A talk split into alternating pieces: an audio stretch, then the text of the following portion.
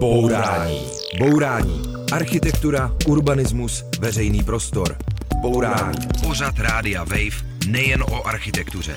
Bourání. Dobrý den, posloucháte Bourání s Karolínou Vránkovou a dneska taky s architektkou Anou Svobodovou a architektem Ondřejem Blahou, kteří mají studio Svobodová Blaha. Dobrý den. Dobrý den. Dobrý den. A posluchači možná znají vaše krásné rekonstrukce bytů. Kromě toho jste zvítězili v několika soutěžích na veřejné stavby. Vyučovali jste, no a o tom všem my budeme dneska mluvit, ale nejdřív se zeptám na jednu věc, na kterou se vás ptá asi každý. Vy taky spolu čekáte miminko, tak kdy se narodí a jak se těšíte?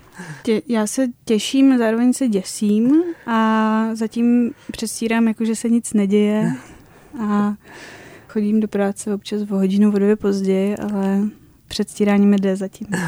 A, a vy, Ondřej? Těším se, je to, vlastně nevím, co čekat a to mě na tom svým způsobem baví vlastně. A máte nějakou představu, jaký to bude mít vliv na vaši tvorbu? Vůbec. Máte už nějak domluveno, jak si to budete dělit, péči a práci? Zatím, kdykoliv jsem se o tom s kýmkoliv bavila, tak mi vysvětlil, že to je tak nevyspytatelná věc.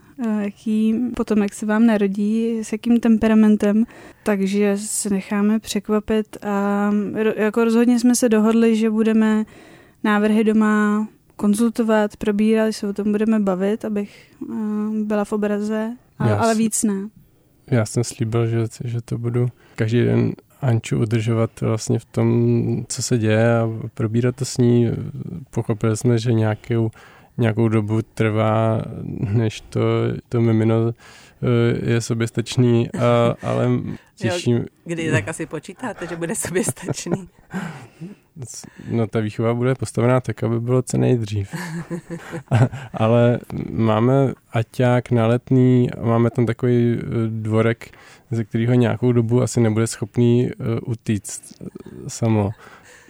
A, tam plánujeme, jako, že, že, že to bude fungovat, že ho vypustíme na ten dvorek a my budeme moct pracovat nerušeně. Mm.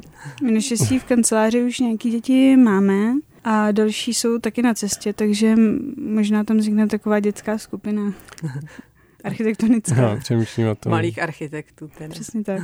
A vy máte vlastně svoje studio. Jste vlastně jako spolu ve firmě. A hodně architektů mluví o tom, že to je taková prostě trošku křehká existence. Jo. Máte nějaké existenční obavy trochu, jak to zvládnete, abyste měli dostatečný přísun peněz pro tu vaší malou firmu? Já, já si myslím, že ta existence architektonická bude křehká vždycky, nejenom z začátcích, a, ale vlastně celou dobu. A asi to děláme tak strašně rádi, že, že to je daň, kterou musíme platit. Je to charakteristický tím, že je to takový nevyvážený. Té práce není někdy akorát. Stane se vám, že máte eh, nárazový příjmy eh, a potom pomlky ale tak jsou to nějaký specifika jako toho podnikání a myslím, že se je zvládáme učit a praco, jako pracovat s tím. Nemyslím si, že bychom měli jako úplně existenční obavu, ale samozřejmě jako téma toho honoráře architekta a toho, jestli je samozřejmě jako bez, bez nutného vysvětlování akceptovaný v našem prostředí, tam za to musíme pořád trochu bojovat. No, není to samozřejmé. Myslíte, že budete, že budete zvyšovat honoráře teda? To, to si myslím, že teďka jako zvyšujeme, protože ono nejde jakoby o peníze, ale tam je ještě hodnota času, která je vlastně ta úplně nejcennější. A já, která nikdy neberu moc peníze jakoby v patrnost, eh, dokud jakoby mám nějakou korunu v peněžence, tak jsem asi změnila myšlení, že jako víc konvertuju čas a peníze mezi sebou, protože víme, že to, že už to není jenom jakoby o nás, ale vlastně o nějaké energii, který člověk bude dávat do nějakého jiného tvora. Mm, do dalšího projektu. Do dalšího projektu. A ještě si kultivujeme takovou schopnost, říkáme tomu hibernace a vlastně řešíme to, že i bez práce budeme schopní tak nějak hibernovat, ne, snížit výdaje, s tím souvisí to, že, že jako se v rámci našeho studia nesnažíme o, o to vyrůst co nejvíc a, a vzít co nejvíc zakázek, protože se s tím pojí to, že jako to velký studio je potom taky nějaká jako starost a my nechceme dělat architekturu jako a, a být, být co největší, jako to pro nás není úplně to, to, to kritérium. Mm, takže hibernace je jako schopnost přečkat nějakou honorářovou zimu, jo? Přesně. Přesně. A to znamená teda, že se sníží výdaje a nakupují se jenom housky, nebo jak se to dělá? Přesně tak. A pak zase, až přijde práce, tak můžete si kupovat k houskám třeba i sír. Ano. Třeba někdy- i jiný než Aidam. A už jste někdy hibernovali? Jedno takový období bychom- si pamatuju, že jsme měli, kdy stav, teda aspoň mýho konta byl opravdu velmi tenký. A jinak já se přiznám, že já jsem na to trošku zvykla. Já jsem, moje maminka je výtvarnice a vlastně jsem vyrůstala jenom s ní. A jsem na tyhle ty jako tvrdý odchov dost zvykla, takže já to zvládám.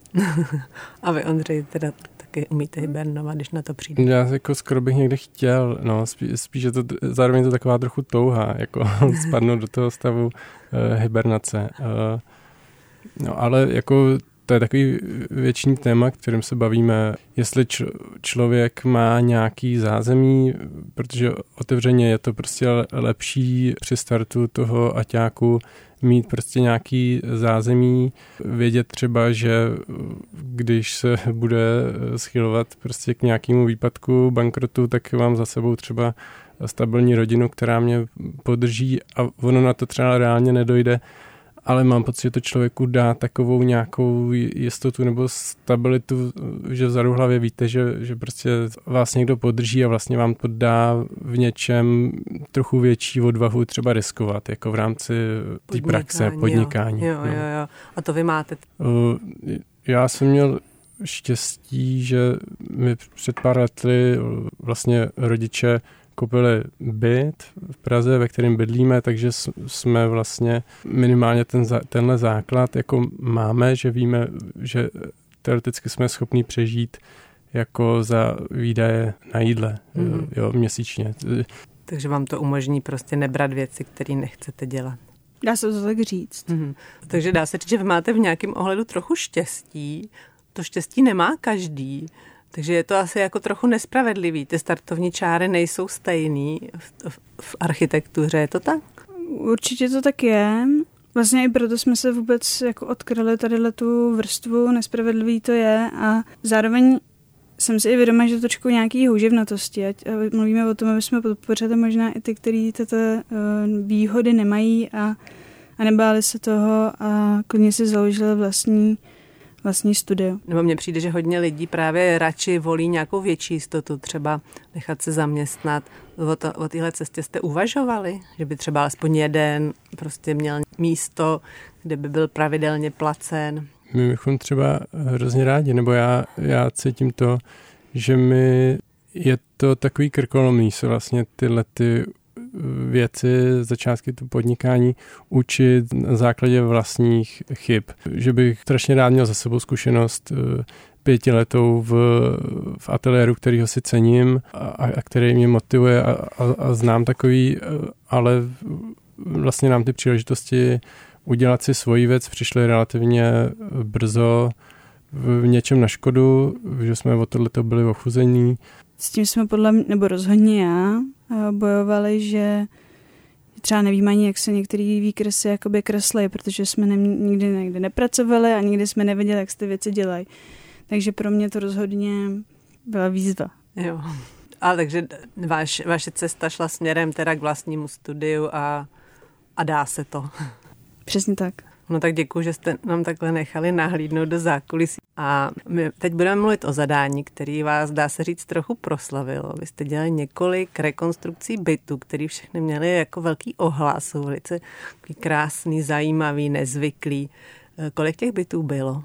Celkově jsme rekonstruovali, nebo rozhodně to, co je vidět veřejně známý, tak jsou tři byty, respektive jinak. Teprve dva byty, třetí se teďka je ve fázi finiše a focení, takže ten teprve bude zveřejněný. A jedná se o naší prvotinu, a to je byt v Hradci Králové, pak eh, byla rekonstrukce jednoho patra secesní vily a teďka jsme rekonstruovali byt v Podolí.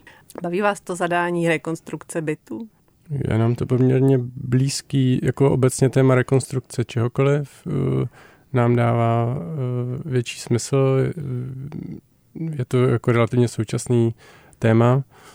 Takže jo, ty, ty rekonstrukce jsou skvělé v tom, že máte od začátku daný nějaký limity, eh, že to není o naší libovůli a kreativitě, ale ta kreativita spočívá v tom, že na něco navazujete a, a vlastně nás to posouvá zamezuje nám to volit jako generický řešení ty, ty samý, který, který jsou jako založený na tom, co eh, nám se líbí. Jste nucený vést nějaký dialog s něčím, co již existuje. Mm-hmm. A to je, to je vždycky jakoby zajímavější. Ať už jako vedete dialog s nějakou jinou osobou nebo vedete monolog vlastní, tak uh, vás to prostě nějakým způsobem stimuluje. Nebo je to větší výzva. Bourání. Bourání. Demolice nesmyslů s Karolínou Vránkovou na rádiu Wave. Posloucháte Bourání a povídáme si s Anou Svobodovou a s Ondřejem Blahou a v plánu je, že si budeme povídat o rekonstrukcích bytů. Jaký byty rádi rekonstruujete? Ty, který mají otevřený majitele s otevřenou hlavou a vlastně vědí, co ta služba architekta jim vůbec může nabídnout, což ne všichni si jsou vědomí. Asi se nedá obecně říct, že bychom radši rekonstruovali byty v paneláku nebo raději secesní vilu. Důležitý je, když ten klient z toho paneláku nechce udělat tu secesní vilu. Důležitý je, když jeho požadavky tak nějak korespondují s tím, co je možný, když nás příliš neblokují a, a, a daleko důležitější je vlastně to zadání a nějaké porozumění si, než uh, konkrétně, jestli je ten byt uh, starý, nový nebo hezký nebo ošklivý. Hmm. No a takže když za váma někdo přijde, tak předpokládám, že se jdete na ten byt podívat a na co se díváte, co je důležitý. Kde jsou stopačky, v jakém stavu je elektroinstalace, koukáme se, které jsou eh, nosní stěny, které jsou příčky, jsou základní věci, které nám napovědějí eh, jako jak radikální přestavby ten byt je schopný. A myslím, že pak hledáme takový nějaký těžiště toho bytu, to už je hodně pocitový, jako v různých částech toho bytu se nějak cítíte a my hledáme to, co pak bude to, já nevím, jak to jinak Srdce toho bytu, dalo by se říct? To už je taková jako komplexní ezoterika.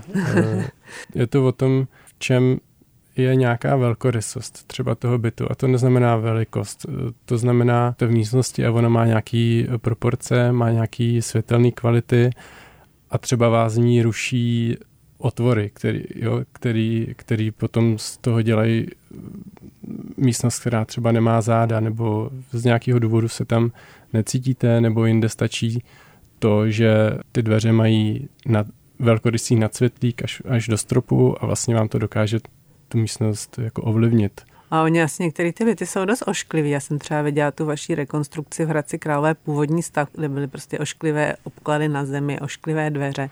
Tak jakoby vidíte skrz to.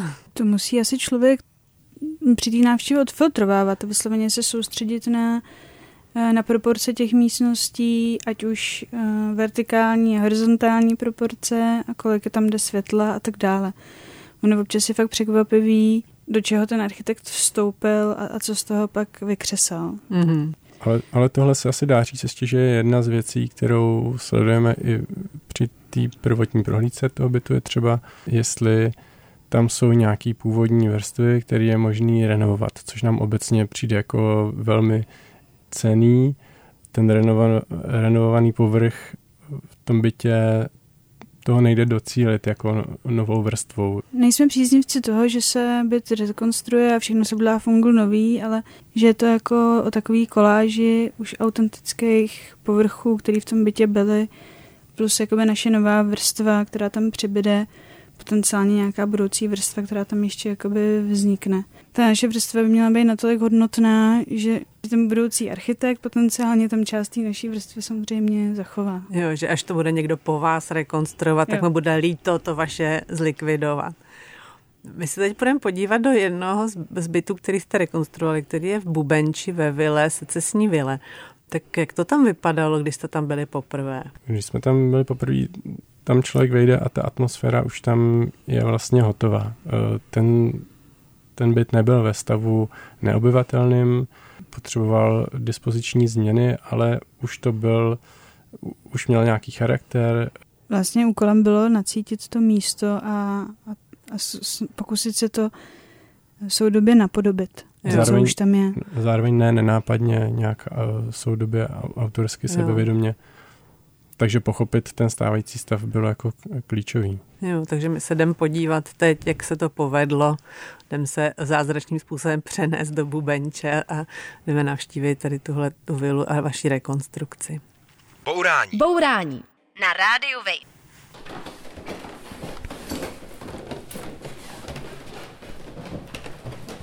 Jak jste slyšeli, tak jsme vystoupali po poeticky vrzajícím dřevěném schodišti.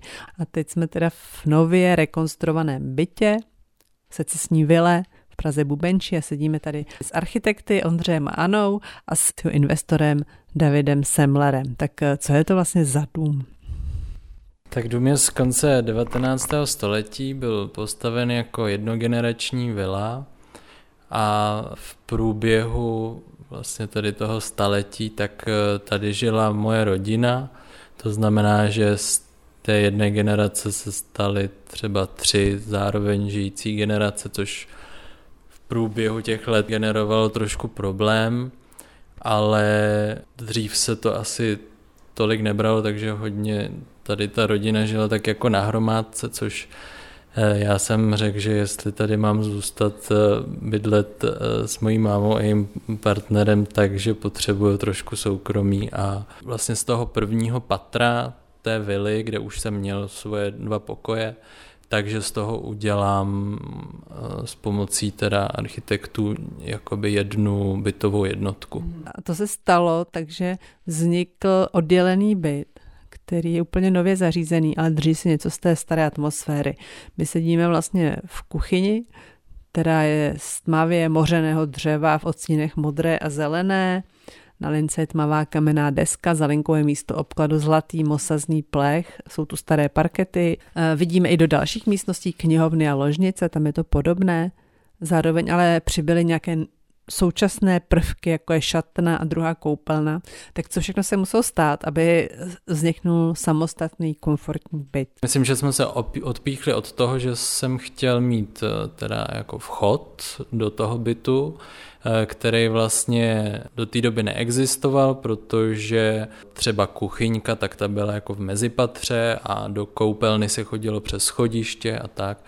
Eh, takže mm, architekti přišli vlastně s návrhem udělat takovou jako dřevěnou příčku, která by zároveň vlastně korespondovala s tím stylem toho schodiště a potom došlo k přesunutí kuch, té, té kuchyňky z toho mezipatra právě do prostor Eh, toho bytu. To byly takové asi nejzásadnější změny v tom, aby to mohlo fungovat jako byt. Uměl jste si to představit, že by se to dalo udělat, než jste mluvili s architekty a než to vymysleli? Že by tohle všechno se dalo nějakým způsobem přemístit a předělat a vlastně přeorganizovat ten byt? Tak rámcově jsem si i asi představoval tu kuchyň tam, kde je a tu příčku, to už to si ani nevybavuji, jestli jsem nějak... Ale rozhodně jsem si nedokázal představit, jak, jak by to potom jako vypadalo a spíš jako jde o ty estetické uh, věci, protože, jak jsme říkali, tak je to eh, tedy dům z 19. století, v takovém jako romantickém stylu a pro mě od začátku bylo vlastně důležitý nějakým způsobem ten duch toho domu reflektovat. A to mě vlastně jako překvapilo nejvíc, jakým způsobem k tomu přistoupili, eh, jak, jaký prvky tam vymysleli třeba. Že teda nějaký příklad?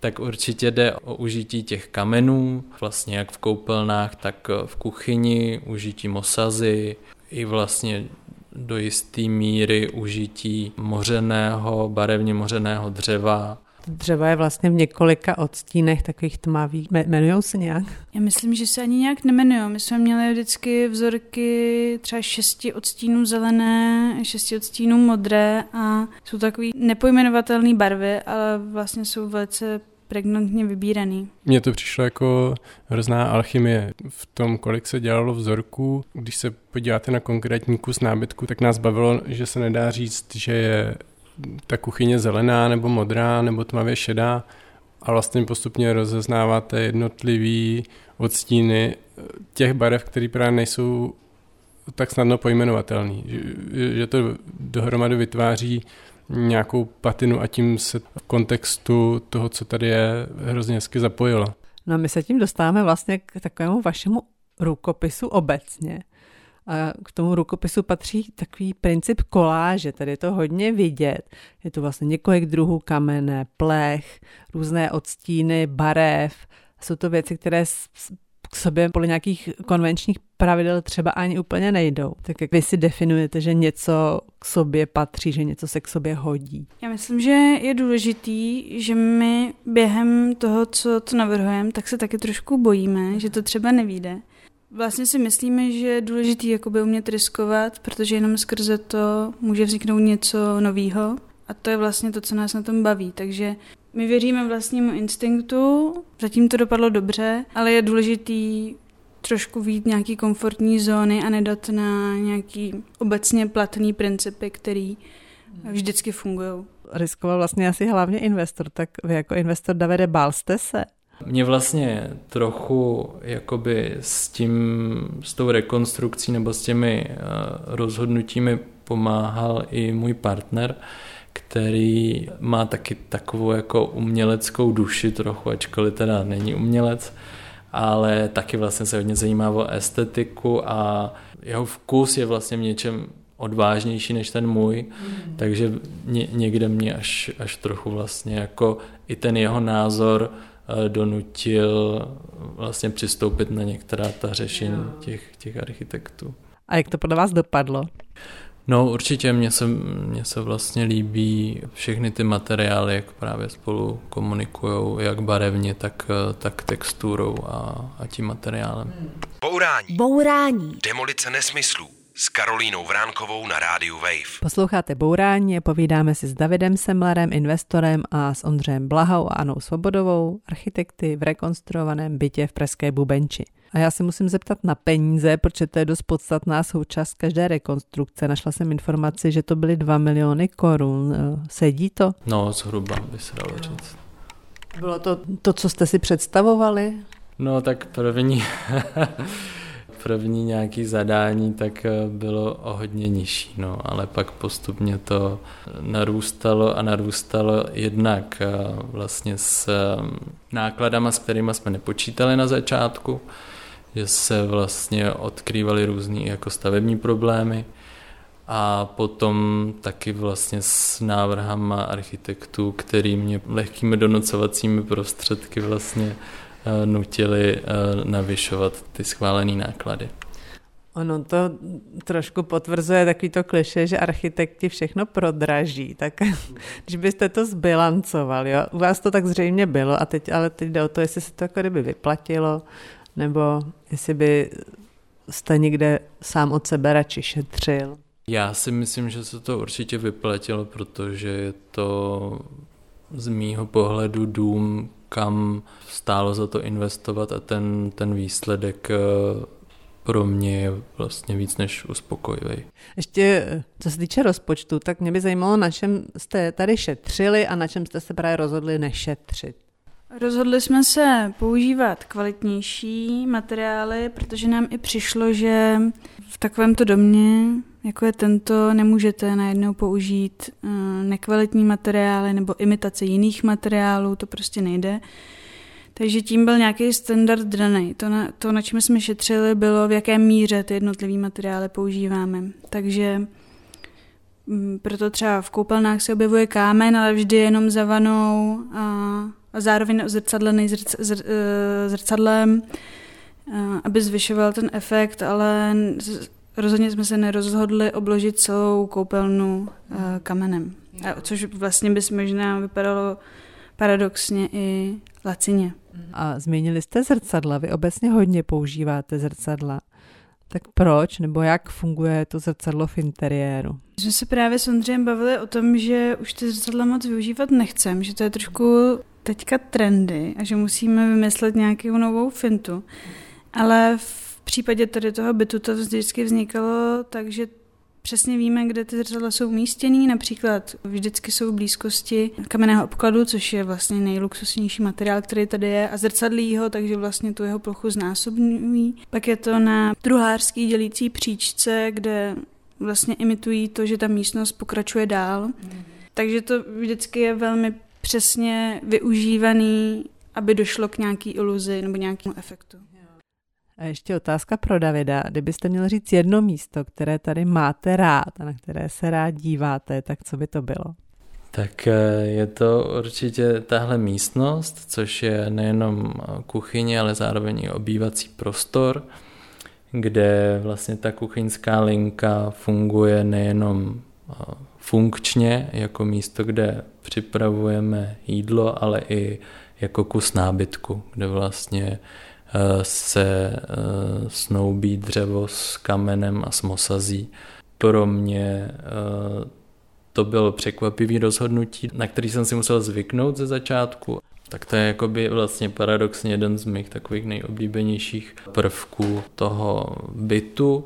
Ten kuchyňský kout komunikuje i s ostrůvkem, kde vlastně je použitý další jako druh kamene a navazuje vlastně na takovou jako přepážku, která je teda ze dřeva a za ní je schovaná lednice, takže to ještě víc vlastně evokuje jako spíš eh, ten obývací prostor, než vyloženě ten kuchyňský a na té přepážce taky vlastně takový velký obraz, který namaloval můj táta, takže to je taky tomu dodává nějaký takový osobní jako nádech. A je něco, co byste udělali jinak? Teďko jakoby zpětně, tak eh, jsem ze všech na to rozhodnutí rád. Pouze co nám dělá problémy v takovém jako běžném životě, tak jsou takové jakoby detailní technické věci, jako třeba, já nevím, klika do, do bytu, která prostě jde špatně otevřít, nebo, nebo chybějící zásuvky jako na kuchyňský lince, takový jako vlastně banality. A vy jako architekti, tak dělali byste něco jinak? Když, když řeknu, že ne, tak to jako by, že kdybych se chválila, ale vlastně mi přijde, že tady to je jedna z našich jako povedených realizací a, a možná za pár let na něco přijdu, ale teďka vlastně jsem se vším spokojená. Teda my jsme říkali, že na začátku ten problém byl, ne, který byl potřeba vyřešit, teda udělat jeden byt v rámci teda velké vily, tak to se povedlo, nebo je, problém je vyřešen uspokojivě? Jo, určitě eh, problém je vyřešen eh, od té doby, co je ta rekonstrukce hotová, tak eh, vlastně já si užívám na maximum to, že tady můžu bydlet se svým partnerem a máme vlastně stoprocentní soukromí. Bourání. Bourání na rádiu Wave. To byla návštěva v rekonstruovaném bytě. Teď jsme zase zpátky ve studiu. Vy kromě těch bytů jste taky navrhli několik rodinných domků. Kolik se jich realizovalo? No, já myslel, ten počet pět je asi realizovaný. My ne všechny jsme publikovali, ne všechny byly dotažený eh, dokonce úplně v naší 100% přítomnosti, protože už to bylo jako na dálku, bylo to v, v regionu na Vsetnínsku, na Valašsku a my jsme prostě nebyli schopni dělat kompletní autorský dozor.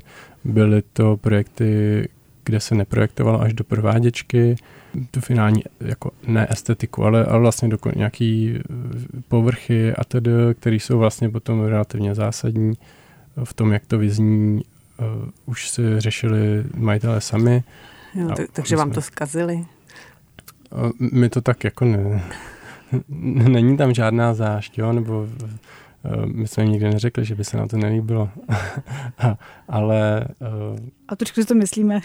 jo, takže... Nic, takže... Ale ono je to zároveň jakoby náš problém, že jsme tam nebyli schopni dojíždět a vlastně to s nimi jakoby ko- hm, koordinovat. Jo. A to je i ten důvod, proč jsme možná od, od těch rodinných domů opustili, protože v většině případě byly moc daleko a my jsme nebyli schopni to jako uhlídat. Mm. Jo, takže už, takže už domky neděláte, nemají za vámi uh, lidi chodit eh, s, s prozbou o rodinný dům? Budeme rádi, když za náma lidi budou sami eh, chodit, protože se nám to tolik neděje, ne, neumíme pracovat na takové jako sebepropagaci, ale to téma nám přijde míň a míň jako správná otázka na, na současný téma energetický nebo na otázku bydlení, dostupnosti bydlení. Vadí nám případy, kdy se staví nový domy na nově, eh, nově vymezených parcelách zabírají další kus půdy. Z pohledu energetického my teď řešíme například školce na Praze 3, že si, abychom dosáhli pasivního standardu, tak si v podstatě nemůžeme dovolit pro ty děti skoro udělat terasu, protože narušujeme kompaktní tvar domu, ale v této logice jakýkoliv rodinný dům, i když je to krychlé, tak je v podstatě, jsou to takové jako piliny z hlediska energetického, z pohledu energetiky. Jak to, to myslíte? mají hrozně velkou ochlazovanou plochu, pro jedno podlaží se dělá základová deska, jo, je to, je to pohledu nějaký udržitelnosti, i když mají potom nálepku nízkoenergetický, tak eh, v tomhle pohledu je to jako špatně. Mm, takže radši něco jiného než rodinný domy.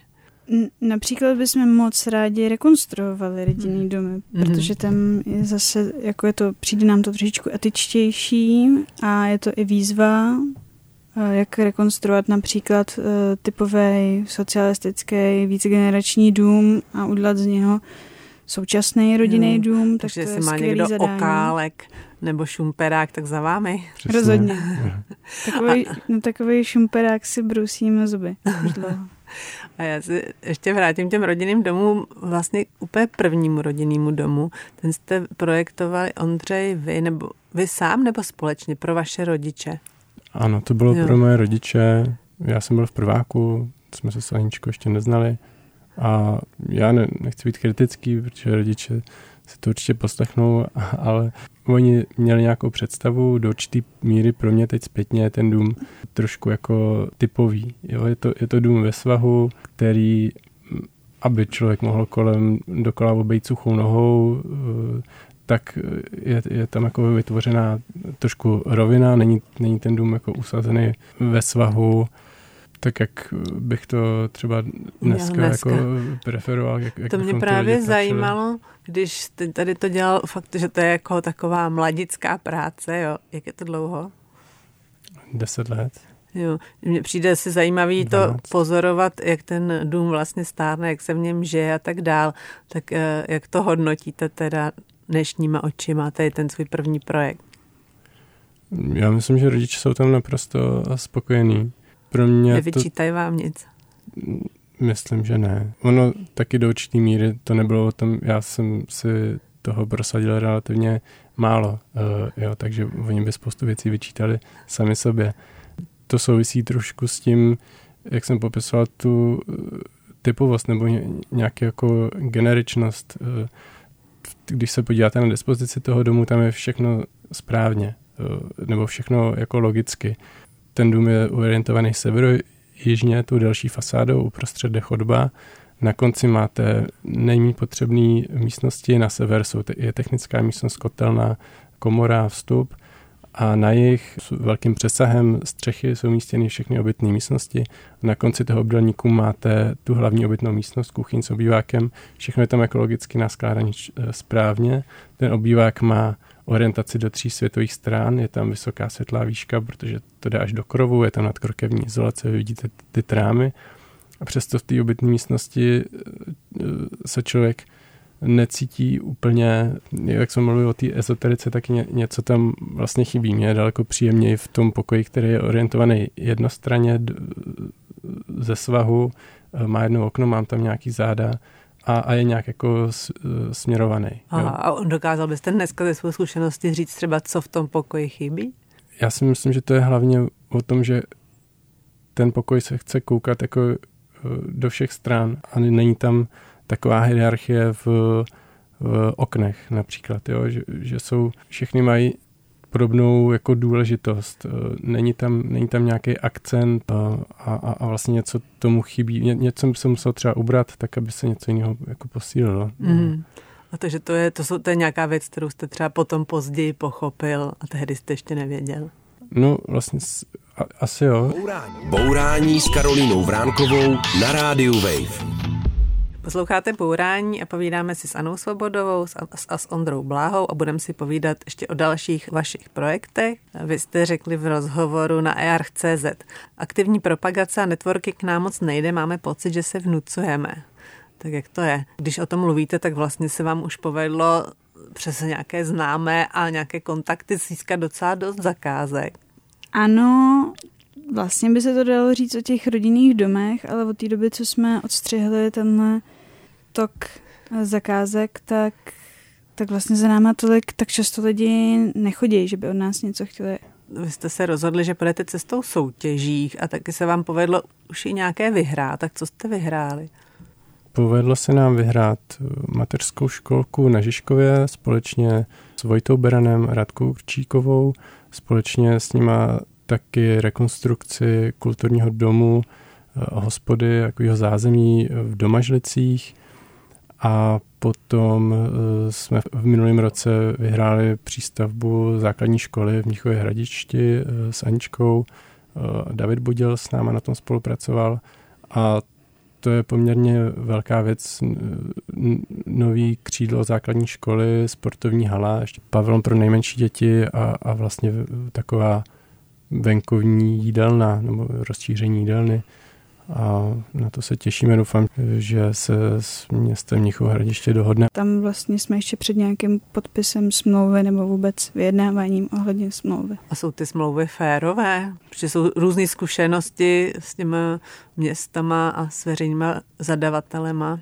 Já si trošku myslím, že ze své podstaty, když už to město se rozhodne jít formou architektonické soutěže, tak ty podmínky jsou relativně slušně nastavené oproti tomu, když uh, vypisuje nějaký výběrový řízení pouze o cenu. Kde to řízení o, o, o cenu je vlastně, tam si sami architekti, architekti podsekávají vlastní větev sami pod sebou tím, že opravdu nabízejí nízký honoráře za svoji práci. A mě z těch věcí, které děláte pro veřejnost, zaujaly toalety na Akademii výtvarných umění, které mají být jako koedukované nebo agendrové, nebo jak se tomu říká. Genderově neutrální. Genderově neutrální toalety. Takže bychom měli mít hotový za, za pár týdnů. Jo. A to, kdy se budou realizovat, ještě nevíme. A... Jo, jo, mě na tom totiž přijde zajímavý, jestli to klade na architekta nějaké jako nové požadavky, nebo jestli tam je nějaký nový téma oproti jako normálním odděleným záchodkům. Ten rozdíl asi v tom, že česká norma genderově neutrální záchodky nezná ani mhm. vůbec. Hmm. Takže samozřejmě něco takového by v jiných školských zařízeních toho nižšího typu, jako je střední škola, základka nebo školka, no vlastně ve školce jsou genderově neutrální, pardon, tak by něco takového nepovolila, ale tím, že to je vysoká škola, tak to vlastně jde a to naše řešení spočívá v tom, že ta základní stavební jednotka těch záchodků, což je kabina, tak vlastně udělaná tak, že tam může jít jak muž nebo žena. Je to označený ne symbolem pohlaví, ale symbolem toho, co se v kabině nachází. Jo. A ty kabiny jsou navrženy tak, že nejsou na minimálních normových rozměrech, ale e, jsou kom, jako komfortní velikostně a na AVU jsou charakteristický tím, že tam jsou ty toalety na hlavní budově umístěny v podstatě na takovém nároží rizalitu, to znamená, jsou tam vysoký stropy a, a vysoký okna, 360 stropy a zároveň vlastně jsme dospěli k tomu, že je tam požadavek na to, aby byly akusticky oddělený, což taky ten kom, k tomu komfortu jako patří, takže to generuje takový řešení s eh, velkorysými nadsvětlíky nad těma kabinama a je to vlastně hrozně, hrozně hezký prostor, jako ty záchodky. My se na to těšíme. Ta debata je hrozně zábavná. Jako vlastně se těšíme na to, že se otestují některé věci. Je tam debata o tom, jako, že, že pánské záchodky jsou hygienicky daleko horší. Teď se, teď se vlastně tenhle ten stav přelije na všechny, na ty dámský. My jsme to združili a vlastně věříme tomu, že, že já když jdu ven z kabiny a nevím, kdo, kdo čeká eh, a bude, bude tu kabinu užívat po mně, že mě to vlastně ovlivní v tom, jak se, jak se chovám v, v, v rámci těch toalet, že celková kultura jako užívání těch toalet věříme, že bude lepší. Takže to bude kultivovat teda zejména muže, když to teda slyším, ty jako jsou na tom hůř a teď na tom budou líp. To nemůžeme takhle říct přece. Já, já bych to neviděla takhle černobíle. Já si myslím, že dámský záchody jsou taky občas něco, že to je úplně jedno, ale... Takže to bude kultivovat všechny. Jo. Jo. A když mluvíme o AVU, tak kromě toho, teda, že tam teda děláte projekt toalet, tak tam taky učíte, nebo Anička tam učila, teďka končíte, že jo? Já jsem tam dělala asistentku asi tři a půl roku a... A teď odcházíte teda? A nyní odcházím. Mm, a bude se vám stýskat poučení? Tak ta škola je vlastně hrozně inspirativní prostor, kde se mluví spíš o příjemných věcech, což je jako o architektuře a ne o praktických provozních technických věcech, o kterých se často mluví v kanceláři, když je nějaká polemika o architektuře je spíš vzácná než častá, takže v tomto ohledu se mi určitě bude stýskat. Mm-hmm. Jako po tom akademickém prostředí třeba? Přesně tak. Mm-hmm. A vy jste předtím vlastně učili i v Mnichově, takže můžete ty dvě školy porovnat. Eh, dá se to? Jaký to bylo v Mnichově? To bylo na Technické univerzitě, na fakultě architektury. Svým způsobem se to porovnat nedá, protože učit na tak exkluzivní škole, jako je Akademie výtvarných umění, která má daleko méně žáků, to síto dostat se na tu školu je poměrně uh, složitý, tak se nedá porovnat s jakoukoliv technickou školou. To je jako kdybychom porovnávali téměř dva žánry. Mm-hmm. Ale myslím si, že by se to dalo porovnat uh, s jinou technickou školou v Čechách.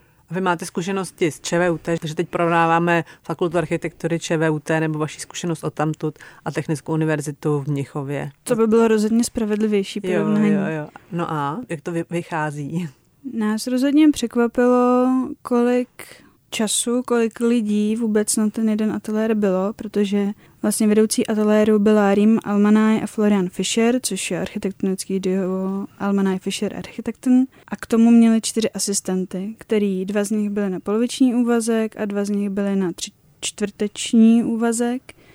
A měli zhruba stejný počet studentů, jako má ateliér na ČVUT. Um, to nemám jako nutně ověřený, ale trošku si umím představit, že ty finanční honoráře budou lepší, tak jako cokoliv v Německu. Jo, jako honoráře Čechám. za všechno asi. To jsem... A přesně tak. A taky bych řekla, že ale rozhodně naše zkušenost s Rým a s Florianem byla ta, že hrozně moc řešili vůbec metodu té výuky, jakým způsobem, jaký zadání, proč uh, budou zadávat. Takže když bych měla ve velké stručnosti popsat uh, jeden z těch semestrů, tak šlo o to, že jsme těm studentům zadali, teď už nevím, jestli čtyři nebo pět menších úkolů, které vždy byly artikulovaný tak, že měli nějaký narrativ, který byl daný budoucím obyvatelem nebo uživatelem toho zásahu a zároveň navazoval na nějaký právní rámec, který byl velmi specifický na to konkrétní místo zadání. Jo, a můžete to říct konkrétně? Takže například, například studenti dostali různé výrobní haly v lokalitě, kde byla malá nerušící výroba, kde si například vůbec rodinný stavby, rodinný domy ani bytový domy stavět nemůžou. Ale v rámci toho právního rámce je dovoleno majiteli té nerušící výroby eh, si postavit rodinný domek na střeše toho té haly. Mm-hmm. Takže vlastně jedním ze zadání bylo vymyslet místo, kde tohleto obydlí postavit. Musí to být na střeše, nesmí to zvětšovat půdorysnou plochu té stavby. Studenti k tomu samozřejmě dostali všechny plány, takže museli navazovat na nějakou nosnou strukturu už, už hmm. toho existujícího objektu.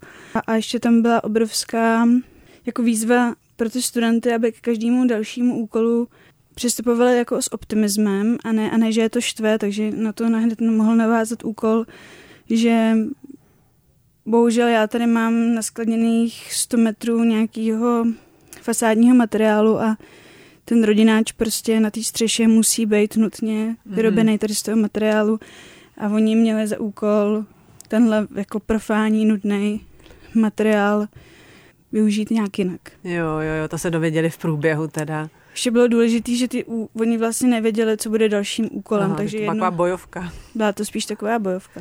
Jo. Ten cíl bylo, aby vlastně na tyhle omezení, které přijdou v průběhu projektování, se svým způsobem zvykli a uměli se je přijmout jako uh, kreativně. My už musíme končit, ale pojďme skončit dobrou radou. Vy máte zkušenosti vlastně s docela hodně školami, s tím Mnichovem, s ČVUT, s fakultou architektury v Liberci a ještě z Akademie výtvarných umění. Tak kdybyste se teď rozhodovali, co budete studovat, tak kam byste šli? Já myslím, že to je trochu jedno. Ta škola, pro kterou se člověk rozhodne, je ta správná a zároveň věřím tomu, že správná je taky tahle mozaika, že je vlastně škoda studovat, začít a dokončit studium na jedné škole.